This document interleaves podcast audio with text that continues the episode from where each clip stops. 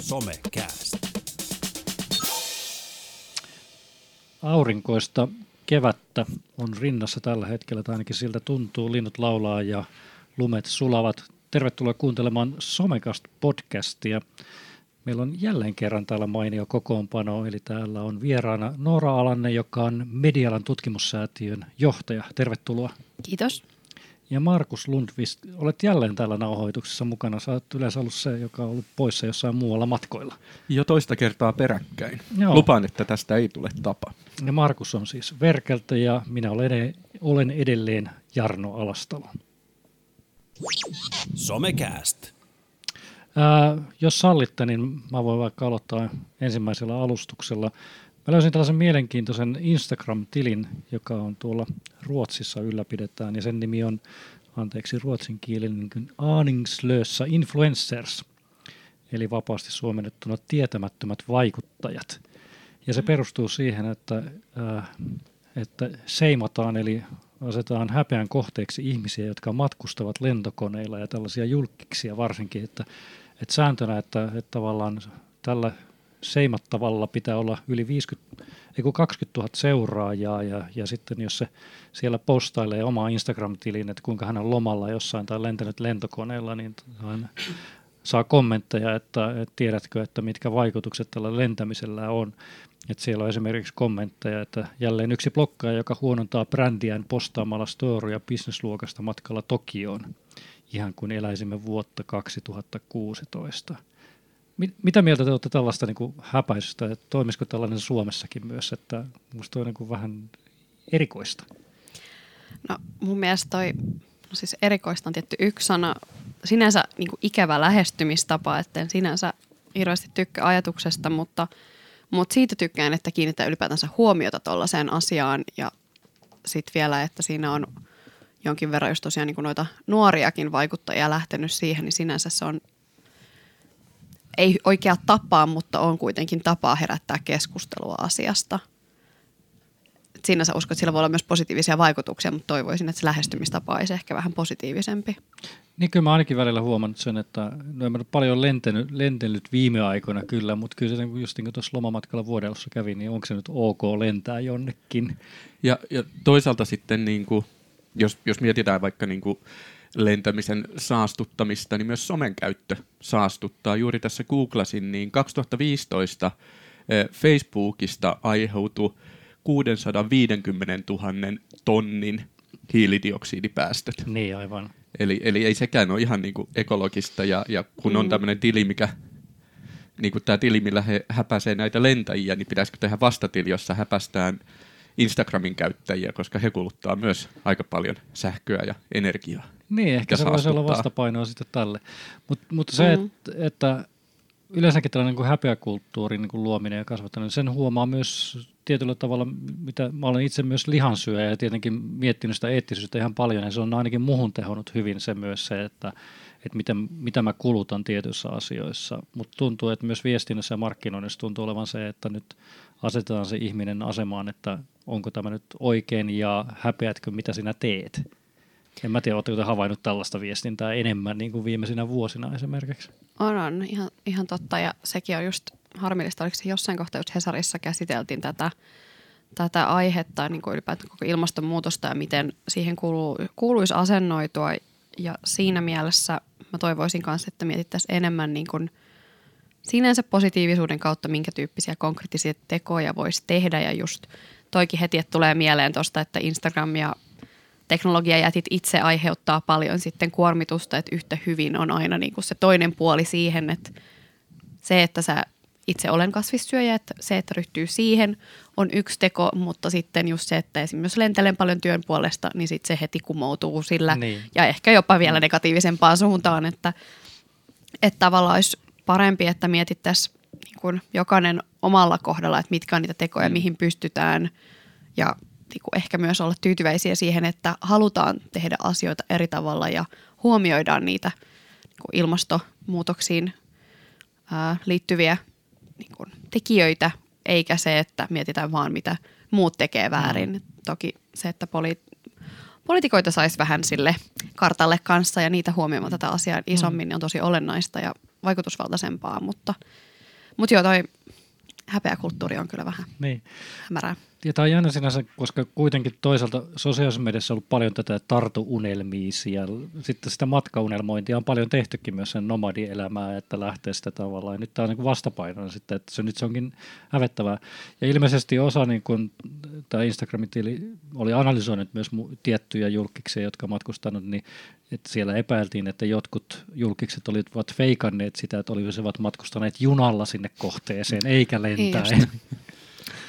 Joo, Mutta ol, oliko tuossa kuinka, kuinka hyviä lopputuloksia sitten Se jat- jatkuu saatu? edelleenkin ja kyllä, kyllä siellä on, onko, onko tämäkin sitten tällaista niin kuin mediapeliä, että tavallaan jotkut julkikset ovat sanoneet, että, että tämä sai minut ajattelemaan nyt aivan eri tavalla näitä asioita. Että ilmeisesti sillä jotain vaikutusta on. Siis tämän Instagram-tilin periaate on se, että, että ne menee ensin kommentoimaan sen henkilön tota, tilille, että hei, tiedätkö näistä asioista, että ilmastonmuutos on totta ja mitkä vaikutukset sun lentämisellä on.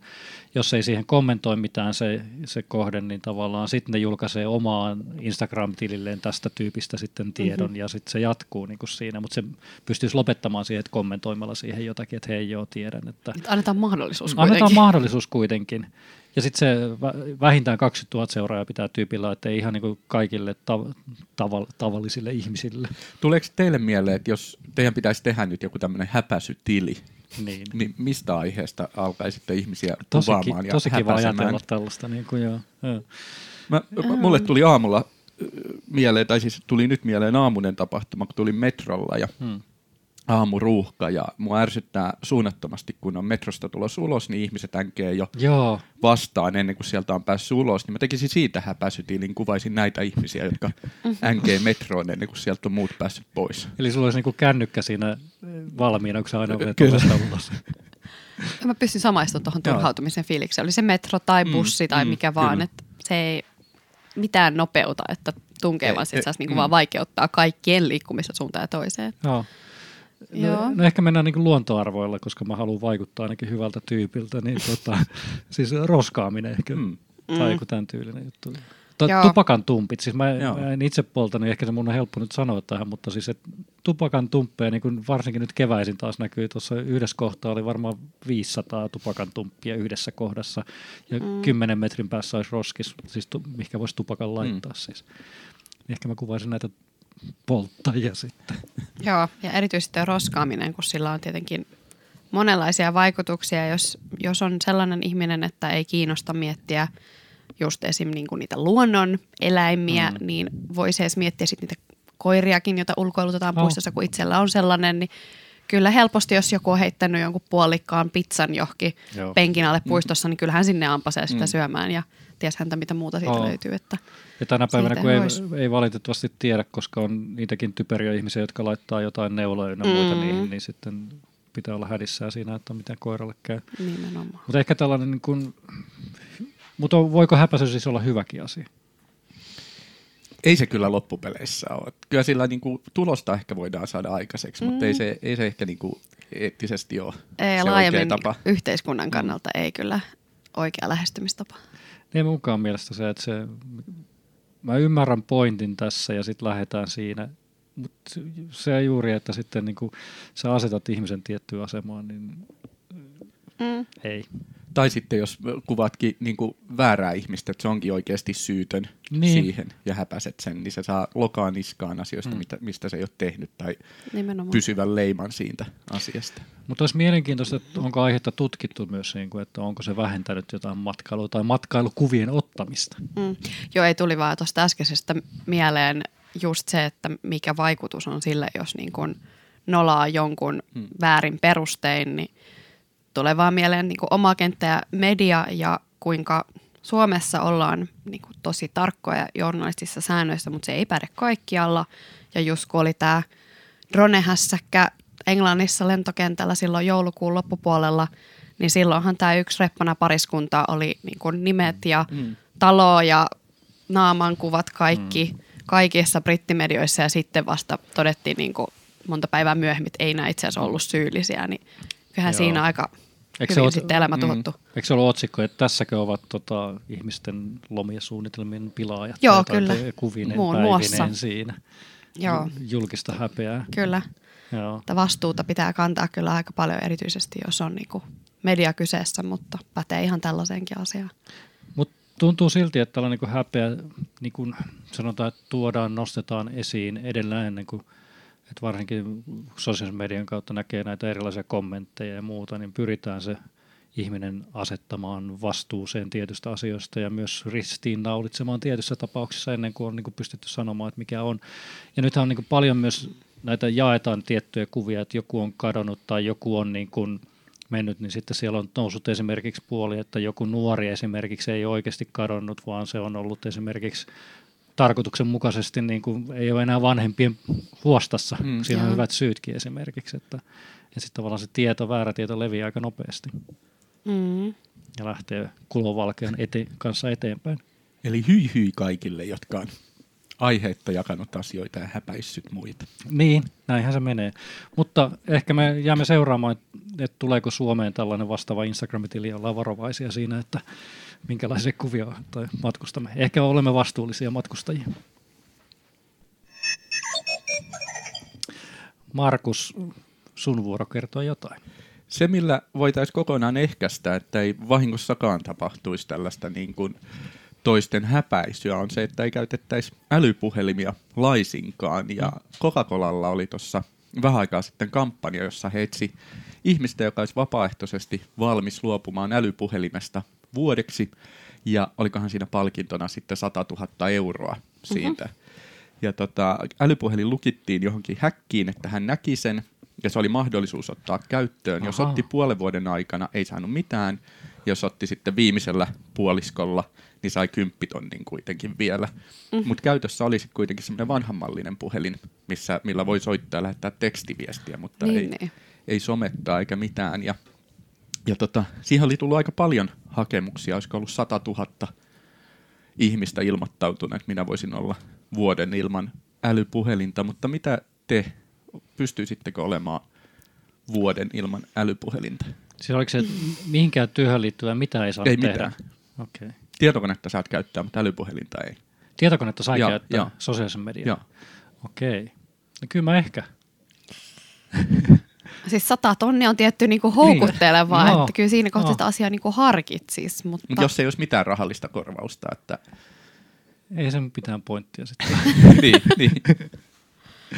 kyllä se ottaisi aika koville just, Oh. just siksi, kun se olisi edes, jos olisi vuoden sitten vaikka sapatilla tekisi mm. töitä tai muuta, niin mä ehkä ilman sitä somea puhelimessa selviäisin, mutta työsähköpostit ja niinku vaan hakutoiminnot, On. niin olisi pelkä- kyllä vaikea. Ja joku navigointi vieraassa kaupungissa tai Nimenomaan. ylipäätään tutussakin kaupungissa, totta, joo. niin reittioppaat ja muut. Niin. Kyllä. Mutta tässä on kaikki pöydän äärellä, jotka ihmiset käyttää varmaan kännykkää työhön paljon, niin kyllä se niin kuin sinänsä aika niin kuin haasteita toisi tiettyihin asioihin.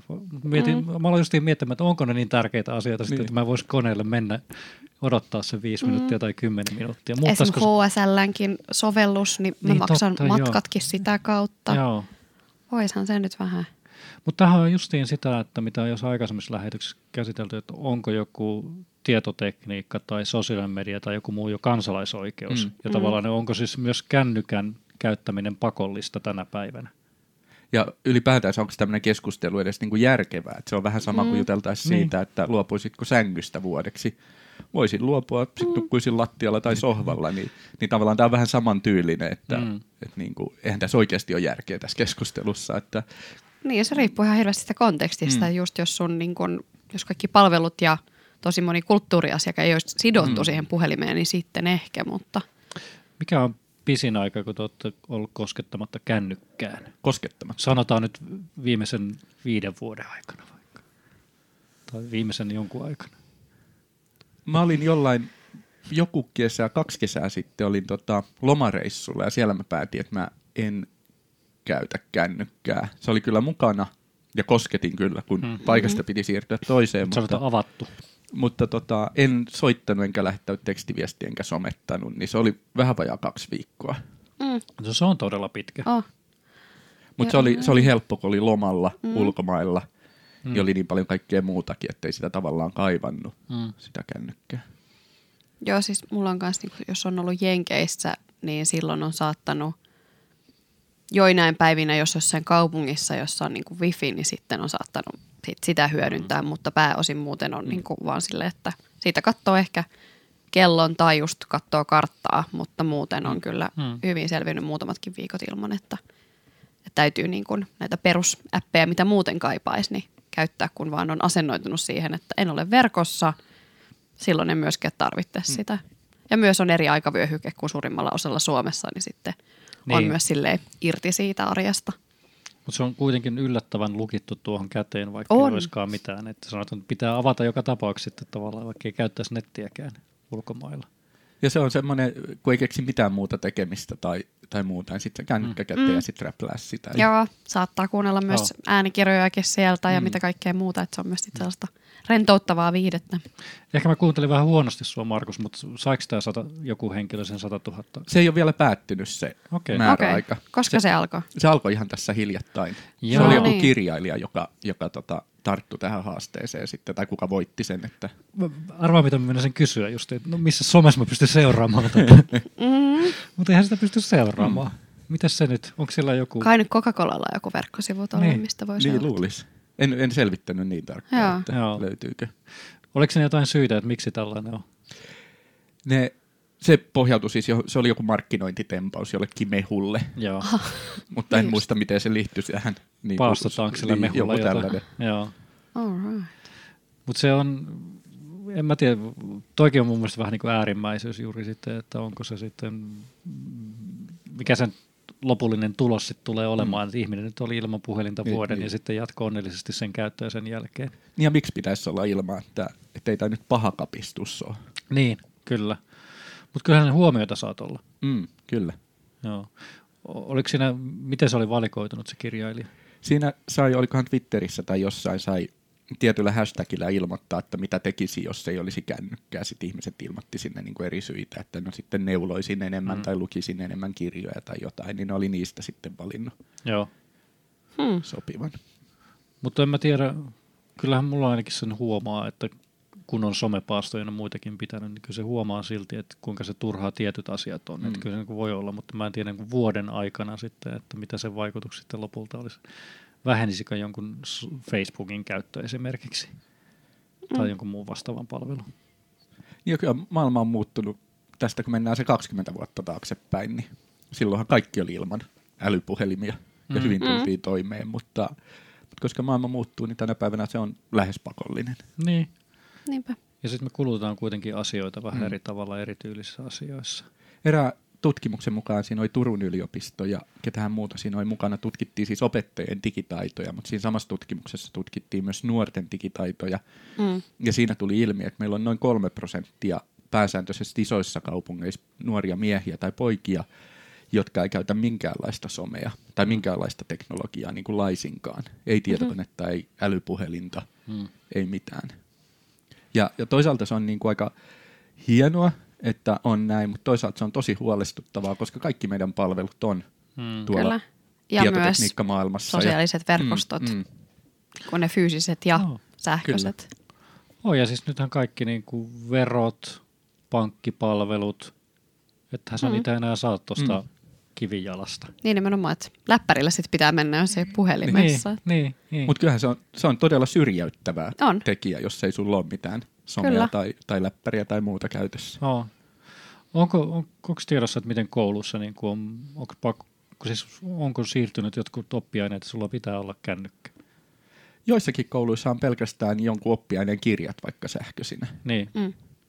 Silloin varmaan mä luulen, että koulu tarjoaa sitten sen läppärin tai tabletin. Tai... Niin musta tuntuu, että tabletit joo, on yleistynyt aika paljon kouluissa. Joo. Sitä ehkä ei Suomessa tajua, koska se on sellainen yle, yleistuote mm. kuitenkin, että kännykkää käytetään niin monessa mm. jutussa. No mikä olisi se summa, että millä nyt luopuisi? Oliko tuo 100 tonnia sellainen summa, millä voisi luopua se vuodeksi? Kyllä sitä voisi. Niin. 100 tonnia aika iso raha. Se on ihan niin. hyvä haaste ainakin niin niin. yrittää. Se ainakin sapattivuoden voisi pitää mm. sitten sillä Nimenomaan. tai jotain muuta. Että... Ja toisaalta ehkä töissäkin pääsisi aika vähemmällä, kun ei olisi sitä puhelinta mukana. Niin. Kyllä. Ja sitten sä voisi antaa sen teko, tekosuun kaikille sanoa, että et sä saa mua kiinni, että niin. mulla ei ole kännykkää nyt, että soita sitten tai lähetä niin, tekstariin. Niin, niin. näin se menee. Ehkä me voimme kokeilla sen päivän tai kahden, ja jos joku tarjoaa sinulle 100 000, niin pidä sitten sen vuoden. Jatka samalla linjalla. Joo. Näin. Me kuunnelkaa te kuitenkin siellä ihmiset vielä somekasti ja sitten vaikka puhelimen kautta, älkää vielä lähtekö lakkoon. Noora, onko sinulla jotain mediakuulumisia, somekuulumisia vai menitkö jo kännykkälakkoon? En, en vielä kännykkälakkoon mene, kun nimenomaan on muutamat ajatukset itsellä puhelimessa, niin pitää siitä sitten kuitenkin näitä vilkuilla. Tota, ajattelin nyt, kun tässä vähän keskusteltiin jotain asioita tämän li, niin liepeiltä, niin mennä semmoiseen hankkeeseen, kun me rahoitettiin viime vuonna tutkimusta, jos me haluttiin selvittää vähän sitä, että minkälaista ilmiötä niin kuin valeuutisten ja disinformaation ympärille nivoutuu, niin siitä syntyi ihan hieno verkkosivu, jota Tampereen yliopisto ja Aalto-yliopisto sitten teki loppujen lopuksi nimeltä sisältösekaannus ja siellä on ihan mielenkiintoisia asioita siitä, miten, miten yleisöt ja käyttäjät verkossa esim. kokee minkäkinlaisia sisältöjä, että kun edelleen on valitettavan haastavaa erottaa, että mikä on propagandaa, mikä on mainontaa, mikä on journalistista sisältöä ja vieläpä sitten, että mitä se journalistinen sisältö on. Et siellä oli niinku useamman meidän perinteisenkin median um, artikkeleita ja verkkosivuja heillä ihan niinku työpajoissa nähtävissä ja, ja siellä oli mielenkiintoista ja sinänsä uusi, uusi löydös, kun on itsekin aikoinaan tutkinut jonkin verran sitä, että miten esim. natiivimainontaa ja sponsoroituihin sisältöihin erilaisiin mainonnan muotoihin medioiden verkkosivuilla suhtaudutaan, niin tässä oli taas samantyyppinen ilmiö, että, että siihen kun siellä oli niitä mainosartikkeleita, jos ne oli niin natiiveja, eli niin sanotusti toimittajien tekemiä juttuja, jotka oli sitten vaan jonkun ulkopuolisen rahoittamia, niin nämä nähtiin uskottavina, koska nämä mediat oli uskottavia, mutta siinä kohtaa, kun heille ilmeni se, että nämä onkin jonkun mainostajan rahoittamia, niin siitä se uskottavuus kärsi. Siinä on niin yksi haaste vaan, mikä on mun mielestä tosi mielenkiintoista, mitä ei olla niin vielä saatu sinänsä ratkaistua, että miten a, niin perinteinen media oikeasti tekee selväksi, että minkälaisia mainoksia heillä on ja miksi niitä pitää olla siellä, miksi media on mainosrahoitteista muun muassa.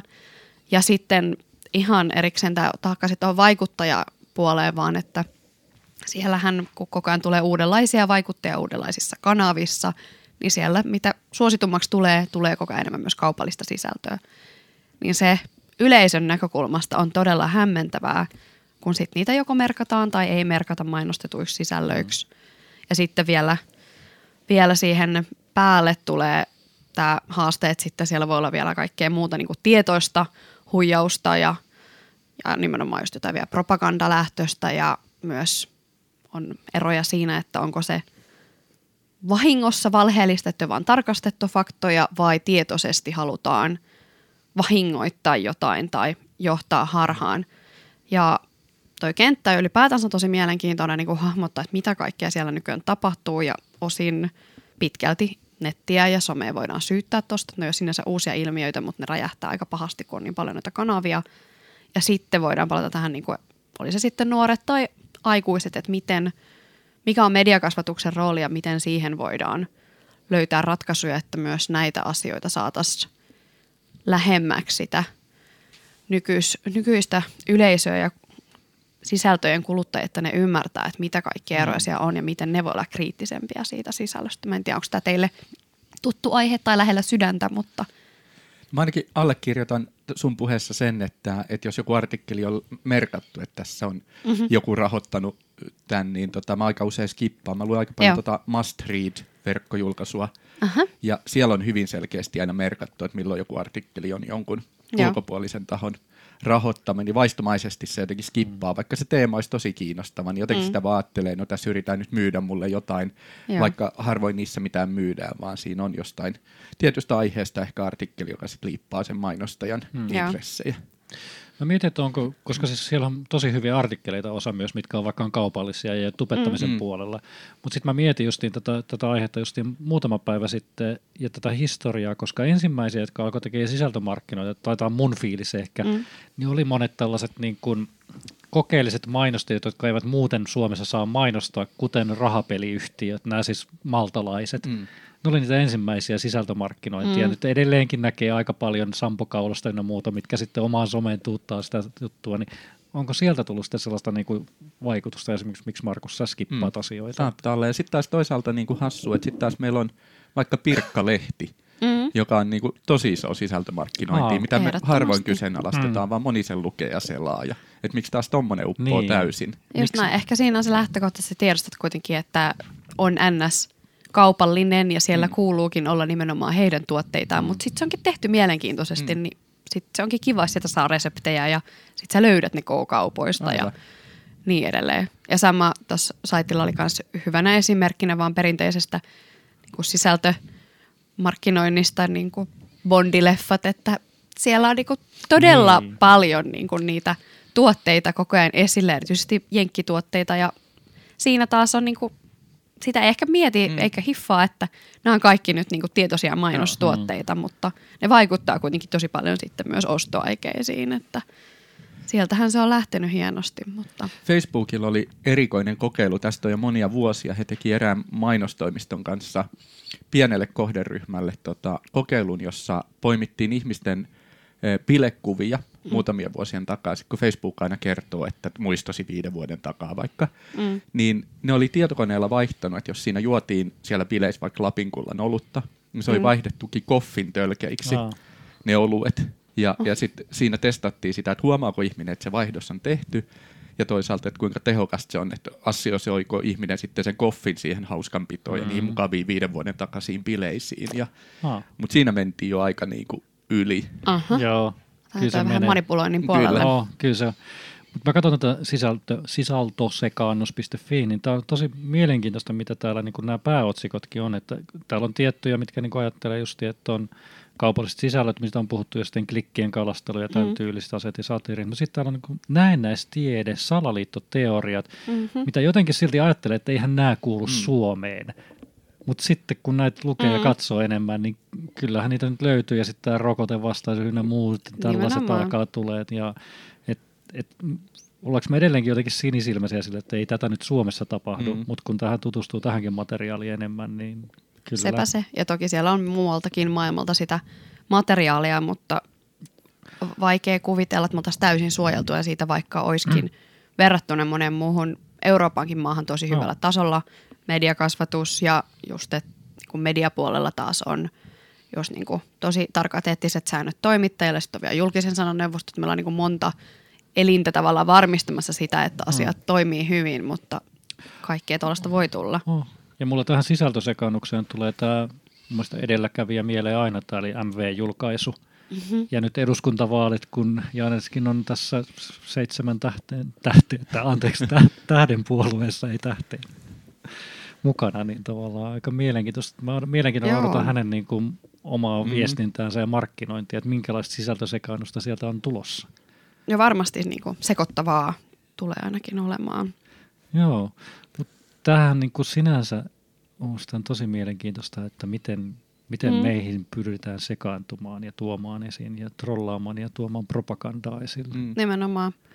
On toi, toi puoli, joka pahimmillaan voi vaikuttaa niin kuin tosi haavoittavasti ihan niin kuin Mm. mm. demokratian osalta, mutta sitten taas just jos miettii niin kuin tollaisia asioita, mitkä ei ole tarkoituksellisesti vahingottavia niin kuin mainonta, Mm. niin siellä verkkosivuilla vaan mainitaan myös, että selvitysten mukaan Yhdysvaltainen näkee verkossa päivittäin jopa 4000-10 000 mainosviestiä. Mm. Mm. Valtava määrä. Nimenomaan, että sikäli ei niinku ihmetytä, että kaikki Mm. mm. noi sitten jonkun mediasisällön ja sitten ei niin uskottavien faktatarkistettujen verkkosivujen ja vaikuttajasisältöjen seassa voi jo aiheuttaa sekaannusta. Niin ja sitten käsittämätön, mikä tuolla niin piilovaikutus sitten voi jollakin olla. Mä haluaisin tietää, että onkohan noilla joku piilovaikutus mun ostokäyttäytymiseen. Miten sitä pystyisi Mm. träkkäämään tulevaisuudessa. Kuulemma mitä- mainostajat ainakin haluaisi mitata niin, tota. kyllä. laittaa joku kamera mun silmään ja tietää, että mitä mä oon seurannut ja mitä mä oon sitten ostanut. Että, Just että näin, tämän perusteella on tullut, tullut sen kautta. kyllä. Pitäisikö tämän perusteella nyt olla huolissaan vai onko tämä nyt vielä niin kuin ihan kivaa, mukavaa informaatiota ja me ollaan viisaita ihmisiä Suomessa? Mä sanoisin, että Suomessa me ei tarvi olla niin huolissaan. Mun on tosi tärkeä asia tiedostaa. Musta on hienoa, että ihan niin kuin muun muassa siis LVMnkin tasolla ja niin kuin ihan ministeriötkin ymmärtää tämän merkityksen. Oli se sitten median lukutaitoa tai mediakasvatusta, että siihen halutaan panostaa ja myös niin kuin rahallisesti budjetoidaan tähän jotain. Et sinänsä on toiveikas olo, mutta, mutta se on tosi tärkeää, että se myös pysyy siellä agendalla eikä vaan pistetä rahaa ja luottaa siihen, että tämä hoituu.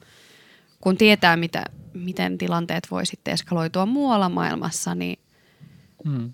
ei se ole niin itsestäänselvyys, että tämä homma toimii ilman, että siihen panostetaan tosi paljon. Mutta Ja tässä jotenkin, mitä me ollaan täällä somekastissakin puhuttu monesti, on media ja somemediakasvatus mm, ja sitten nuorisotyön rooli ja sitten opettajien rooli ja vanhempien rooli. Että, kyllä. et, et mun mielestä niin kuin, mitä enemmän sitten ymmärtää tuosta sisältösekaannuksestakin, niin sen parempi sitten, että pystyy sitä selostamaan ja ehkä tulkitsemaan niitä viestejä sitten eri tavalla. Just näin.